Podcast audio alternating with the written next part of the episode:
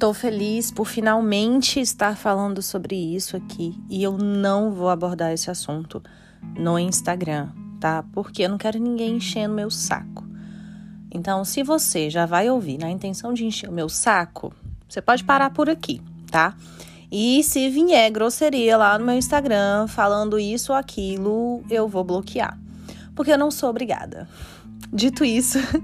Vamos começar o episódio de hoje. Estou muito feliz de ter você aqui de volta. E o episódio de hoje, gente, é para falar como eu vim para a Inglaterra. Ah, Bruna, por que você não falou disso antes? Queria ter falado, queria.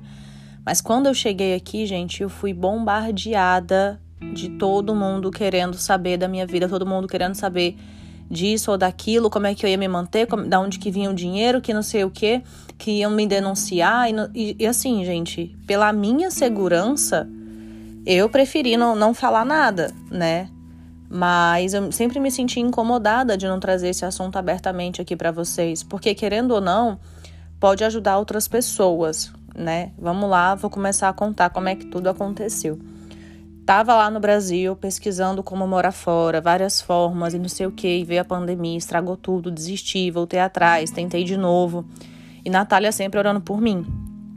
E em todas as orações, Deus sempre falava, a porta está aberta. E vocês sabem que eu estava tentando ser au pair na Dinamarca, na Holanda, na França. A França estava fechada na época, o consulado, então tentei muito na Holanda, não consegui família. Tentei em Luxemburgo, não consegui família, fiquei tentando. E aí, Natália orou por mim de novo e Deus falou, a porta está aberta. E eu falei, mas Deus, que porta é essa que eu estou tentando? E eu só levo não. E aí, na hora, assim, me veio um estalo. Eu lembro desse dia até hoje. Eu tava com aquele meu moletom cinza do Harry Potter, a calça de pijama. E aí, veio, assim, um estalo, tipo, tenta Londres. Eu nunca tinha pensado em vir pra cá. Eu lembro que a Ká, minha amiga, sempre postava enquete. Ah, você quer morar em Londres e não sei o quê. E nunca que eu pensei assim, meu Deus, vou morar em Londres. Não, eu só queria sair do Brasil. Óbvio que quem não quer vir pra Inglaterra, né? Quem não quer vir pra Londres... Mas nunca foi aquela coisa de eu buscar vir pra cá, sabe? Mas na mesma hora que veio esse estalo, eu falei, tá bom, vou procurar uma família em Londres. Gente, achei lá uma família, 2 crianças, já tinham tido au pair brasileira. Mandei uma mensagem. E aí, tipo assim, 10 minutos depois já tive uma resposta. Eu tava tão cansada de ter resposta negativa, né, das minhas outras tentativas... Que quando essa resposta chegou, eu nem dei muita atenção. Eu falei assim, ah, só mais um não. E quando eu vi, era um sim.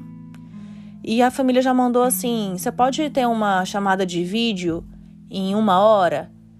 Não, tipo, eles queriam na hora. Eu falei assim, gente, eu não tava preparada, eu não sabia nada, eu não sabia o que perguntar. Tipo, eu falei, tá, eu posso daqui 1 hora. E aí deu 1 hora, eu botei num caderno como eu queria perguntar as coisas, como eu teria que falar, né? Porque meu inglês, vocês sabem, era Hi Lorena. E aí tive essa chamada de vídeo com essa família. E aí conversamos e tudo foi bem tranquilo. O pai, assim, um amor de pessoa. Todo o meu contato foi somente com o pai. E aí eu fiz uma pergunta. Eu falei assim, ah, você gostou da experiência de ter tido uma au pair brasileira? E ele falou, gostei tanto que ela tá aqui até hoje. E aí me mostrou a au pair brasileira deles. E aí eu, oi, tudo bem? Fala aí bem de mim pra ele, não sei o quê. E ali, gente, eu já fechei a minha família. Eu nem falei com outras famílias pra pesquisar, nem nada. Não, já falei com essa. E aí foi combinado, isso foi em junho, dia 29 de junho, 28, 29 de junho. Não, foi dia 29. E aí eles só perguntaram, você pode estar aqui dia tal, de agosto? Eu falei, posso. Consigo, porque era quando as aulas das crianças iam voltar. E aí chamei minha mãe no quarto e falei, mãe, adivinha? Aí ela, você tá grávida? Eu, ai mãe, pelo amor de Deus, meu DIU é válido até 2024. Aí ela, pra Deus nada é impossível. Eu falei, não mãe, saio do país em 1 mês. E aí foi aquela farra toda dela, né, vocês conhecem a Rosemary. E foi assim que eu vim parar aqui em Londres, tá? Nesse meio tempo... Eu queria entrar na Inglaterra com um curso de inglês, porque eu fiquei com medo da imigração. Então, comecei a pesquisar a escola. Achei a minha escola. E eu senti no meu coração de mandar uma proposta de parceria. Só que a gente tem aquela síndrome do impostor, né? Tipo, será que eu sou boa o suficiente pra isso? Será que eu vou entregar um bom resultado? Será que vai dar certo? Falei com a Nay, minha professora, ela falou assim, amiga, não custa nada você tentar, eu te ajudo. Aí ela escreve aí o que você quer dizer e eu traduzo pra você. E ela fez isso pra mim, tanto pra um e-mail, quanto pra uma mensagem no WhatsApp. E foi assim que essa parceria com a minha escola aconteceu. A princípio seriam só 2 semanas de curso, tanto é que quando eu passei na imigração foi para um curso de 2 semanas, e eles iam fazer um teste comigo. Se eles vissem que eu dava um bom resultado, a gente iria continuar. E graças a Deus vocês foram incríveis, seguindo, mandando mensagem, mandando perguntas sobre orçamento e tudo. E assim eu consegui estudar com eles o tanto de tempo que eu estudei, né? Os vários meses que eu estudei, graças a vocês. Então, para você que tava curioso, né, falando que eu fazia programa aqui, não fiz programa, não julgo quem faz, porque ninguém sabe aonde aperta o calo do outro, né, ninguém sabe da história de vida do outro que leva ele a fazer isso, mas eu não fiz. Eu vim como au pair, juntei lá o meu dinheirinho no Brasil, fiz meu bazar, fiz a rifa, consegui juntar menos de R$15.000, comprei tudo, gastei muito dinheiro vindo, porque eu tive que ir para a Suíça.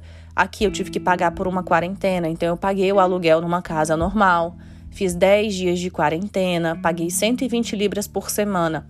No total foram 10 dias, deu 190 libras, 10 dias, pagando em real, né, gente? Paguei mais de R$2.000 fazendo teste de Covid, porque eu vim ainda, estava bem ruim a situação. Então, assim, só para chegar até aqui, eu gastei R$6.000 e poucos, o que é um absurdo de caro, se hoje você fizer essa mesma viagem que eu fiz, né, esse mesmo trajeto. Não compro passagem de volta, nunca comprei passagem de volta. A gente que é mochileiro, nômade, viajante, a gente aluga uma passagem de volta. Ela dura por 24 horas e eu sempre viajei assim, nunca tive nenhum problema. Não conheço quem teve problema. Também não sei, né, muita gente que usa, mas assim, todos meus amigos mochileiros, nômades, viajantes usam isso. E foi assim que eu entrei, foi assim que eu vim, né? Vou falar um pouco o que eu fazia. Eu morava na região de Stratford, eu cuidava de uma... Cuidava, assim, entre aspas, né? Porque eu não fazia nada com a criança. Eram 2 meninos, um de 5 e um de 7 anos. E, gente, aprendi muito com eles, principalmente com o de 7 anos. Eles sempre me corrigia bastante. E não vou falar da mãe, porque a gente nunca teve um relacionamento. Nunca. A mãe nunca falou comigo. Nunca. Eu dava bom dia, ela não me respondia. Só que esse é um problema dela. E a antiga au pair já tinha me avisado. Ela me mandou um áudio de 5 minutos, contando como é que era a rotina da família, o que ela tinha que fazer, como é que era a família assim em si. E, gente, ela já falou, olha, a mãe, ela tem algum problema. Tipo, ela não fala. E eu não sei até hoje qual é o problema dela. Se ela tem ciúme da gente ficar mais tempo com as crianças... Ou se... Não sei, gente. Eu sei que é uma mãe estranha. Nunca falou nada. Mas o pai era um amor. Tudo que eu tinha que falar era com o pai. Era ele que me pagava. Eu ganhava 120 libras por semana. E aí, tinha meu quarto. O banheiro era compartilhado. Mas meu quarto era até legal. Tem até ele numa live que eu fiz aqui. Mostrei bem arrumadinho. Tudo que eu queria comer, ele comprava. Gente, eu não tinha que cuidar da criança, tipo, eu não tinha que dar banho, eu não tinha que trocar roupa, eu não tinha que acordar, eu não tinha que pôr pra dormir, eu não tinha que dar comida. A minha função era, eu acordava de manhã, eles já estavam acordados, o pai que fazia tudo. O pai fazia a comida pra mim também, pra gente. Nunca cozinhei pra eles, nunca. O pai fazia tudo, o pai acordava, o pai dava banho, o pai escovava os dentes, o pai dava comida, o pai fazia tudo, graças a Deus. E eu acordava, descia, fazia meu mingauzinho com as minhas frutinhas, comia. Eu tinha que lavar a louça do café da manhã, porque eles eram murrinhas e eles não usavam a máquina de lavar louça. Então, eu lavava a louça do café da manhã, aí eu deixava eles na escola. Nem sempre, porque às vezes a mãe deixava, então eu só ia direto pra minha escola. Eu deixava eles na escola mais ou menos umas 2 vezes na semana. E aí eu ia pra minha aula. Ficava na minha escola e tudo, só tinha que voltar para pegar eles na escola 3 horas da tarde. Então, assim, se eu não fosse estudar, eu tinha de 8h30 da manhã até 3 da tarde livre para eu fazer o que eu quiser, mas eu fiquei estudando. Então, eu saía de casa 2 e pouquinho, chegava na escola deles 3 horas da tarde, pegava eles e aí levava sempre para uma aula. Hoje, quando a gente ia direto para casa, a gente sempre passava no parquinho. Então, eu ia pro parquinho, deixava eles lá brincando, ficava ali no meu celular, ficava lendo meu livro e eles lá brincando. Eu não tinha nem que brincar com eles, porque tinha os outros coleguinhas. Aí, tipo assim, 2 vezes na semana, levava pra aula de natação. 2 vezes não, uma. 1 vez na semana, levava pra aula de natação. 1 vez na semana, levava pra aula de tênis. E era só isso. Aí fazia lá a aula, tal, voltava pra casa, o pai já tava com a janta pronta, eles comiam. Aí o pai ia dar banho nenhum. Enquanto o pai dava banho nenhum, eu ficava com o outro. E aí, enquanto o outro tomava banho, eu ficava com o primeiro. E depois eu já tava off, o pai ia botar eles pra dormir, ficava um tempo com eles e tal. Sempre o pai. A mãe nunca fazia absolutamente nada. E foi assim que eu vivi por 5 meses. Os primeiros meses foi tranquilo, assim, não me atrapalhava em nada e tal. Só que assim, eu não tinha dinheiro pra muita coisa, né? Porque o meu dinheiro era pra pagar o transporte pra ir pra escola. Aqui o transporte, ele é caro, ele é bem caro. E eu tinha que pagar pra ir pra escola todos os dias. E o pouquinho que sobrava foi quando eu comecei a comprar casaco, porque o inverno chegou e tudo mais. E eu também sempre mando dinheiro pro Brasil, então ainda tinha que ser ali contadinho, né? E no meu 4º, 5º mês, foi ficando insuportável. Porque o menino de 7 anos, eu acho que ele foi sentindo mais a falta da mãe, ele quis fazer mais birra pra chamar atenção. E, gente, aquela birra de se jogar no chão, chorando por nenhum motivo, aquilo me matava. Aquilo me matava, juro. Às vezes eu já tava off, tipo, eu ia pro meu quarto e ele fazia questão de chorar na porta do banheiro, que era do lado do meu quarto. Então aquilo foi me irritando muito, muito, muito, muito, muito. Eu falei, meu Deus, como que as pessoas conseguem ser au pair por 2 anos? Tipo, não é pra mim. Se você gosta de criança, se você tem essa facilidade, se você sabe lidar com a birra, que eu não sei o quê, beleza, não é pra mim. Então, quando fez uns 4 meses já de au pair, foi quando eu recebi proposta da empresa que eu trabalho atualmente. E aí, o salário que elas iam me pagar era um pouco mais do que eu recebia como au pair. Então, ali eu vi uma oportunidade de sair e de alugar o meu próprio canto. E foi o que eu fiz, me programei pra isso, né? E aí o Robert, ele se mudou pra Londres, ele morava em Manchester. Robert se mudou pra cá, e aí ele tava morando com os amigos e tudo, a gente conversou pra gente alugar um lugar juntos, e a gente começou a procurar. E aí foi quando eu me mudei pra cá, no finalzinho de janeiro, fiquei até dia 29 de janeiro sendo au pair. Minha família super entendeu, quando eu quis viajar pro Chipre, me deram férias e tal. Não recebi por essas férias. Como eu falei, eles eram murrinhas. Eu acho que tem famílias mais legais que pagariam, né? Porque o certo é você receber pelas suas férias. Mas eles não pagaram. E aí depois eu vim aqui pro meu cantinho, onde eu fiquei trabalhando única e exclusivamente para essa empresa. Até 2 meses atrás. E aí 2 meses atrás, as coisas mudaram. Já tem até um episódio aqui que eu gravei para vocês, né? Falando de como eu estava. E ali naquela situação, tudo mudou. Mas isso vai ficar pro próximo episódio, porque vai ser longo, eu vou falar pra caramba. E ele vai ter a parte 2, que é onde eu vou responder caixinha de pergunta. Então, se você tem alguma dúvida sobre o au pair, sobre o que eu fiz aqui e tudo, guarda a sua dúvida, porque após o próximo episódio eu vou abrir caixinha de pergunta no Instagram pra responder aqui no podcast qualquer dúvida que você tiver, tá? Ai, Bruna, mas o au pair não tem visto no Reino Unido, não sei o que, não sei lá do que. Gente, cada um sabe aonde seu calo aperta. Se pra mim sair do Brasil, a chance que eu tive foi vir sendo au pair aqui, pra mim foi perfeito. Foi tranquilo, foi o que deu pra eu fazer, foi como deu pra eu pagar, foi como eu vim.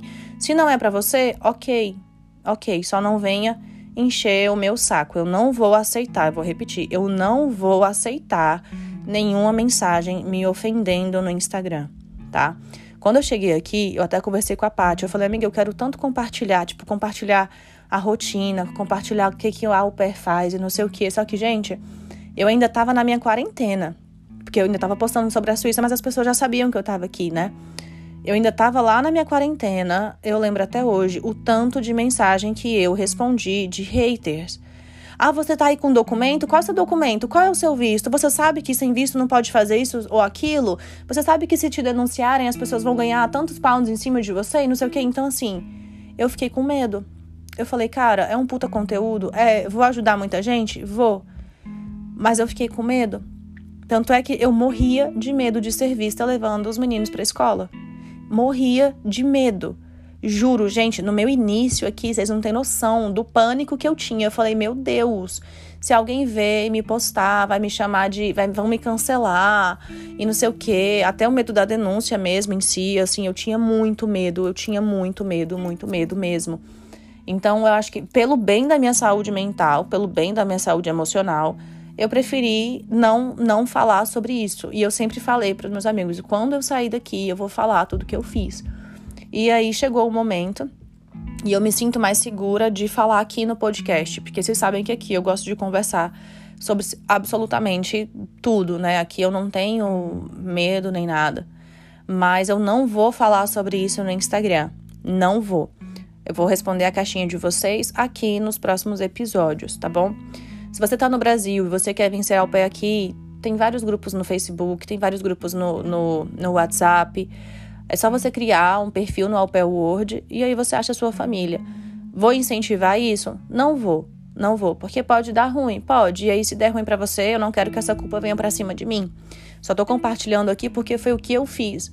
E às vezes a gente tá tão fechado nas opções que a gente não consegue ver, né, outras possibilidades. Eu tava desse jeito, eu tava tão focada na Holanda e em Luxemburgo que nunca passou pela minha cabeça a Inglaterra.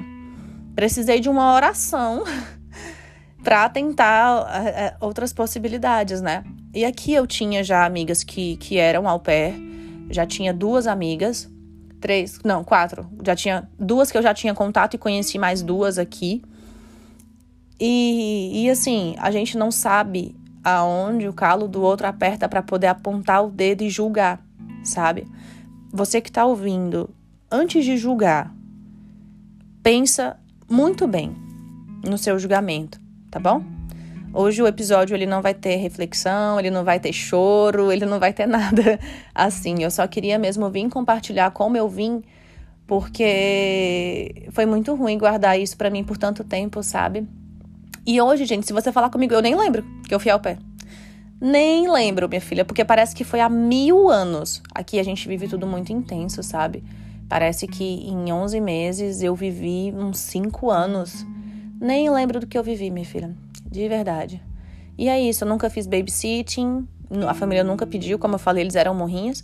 Eu tinha medo de ir pra outra família, pra fazer assim por fora. Não sabia como fazer. Eu tinha medo de entrar nos grupos de Facebook e as pessoas verem que o meu perfil é público e virem me atacar. Eu tinha esses receios, então nunca fiz babysitting, nunca fiz extra de faxina pra família, porque eles tinham a própria cleaner. Então eu só ganhava mesmo ali 120 libras por semana.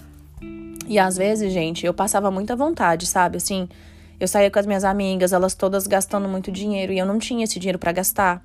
Eu até tinha, né? Mas eu tenho que ter um controle, porque eu não sei o dia de amanhã.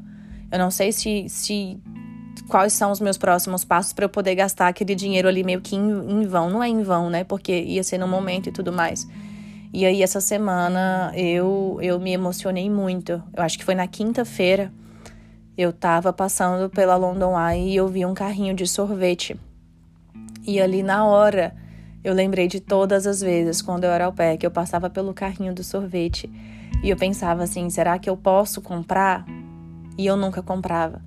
Com medo mesmo, sabe? Será que eu posso comprar? Eu nunca comprava. E aí, quando foi na semana passada, eu passei por esse carrinho, o caminhãozinho, né?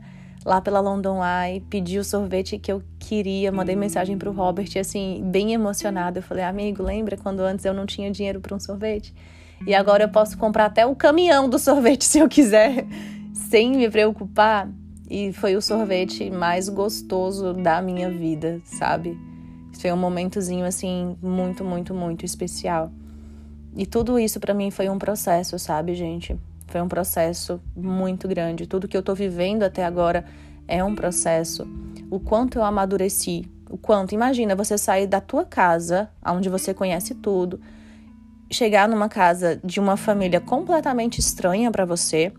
E essa minha família, eles não eram amorosos, assim, não tinha aquela coisa. Não era uma família britânica, era uma família da Malásia.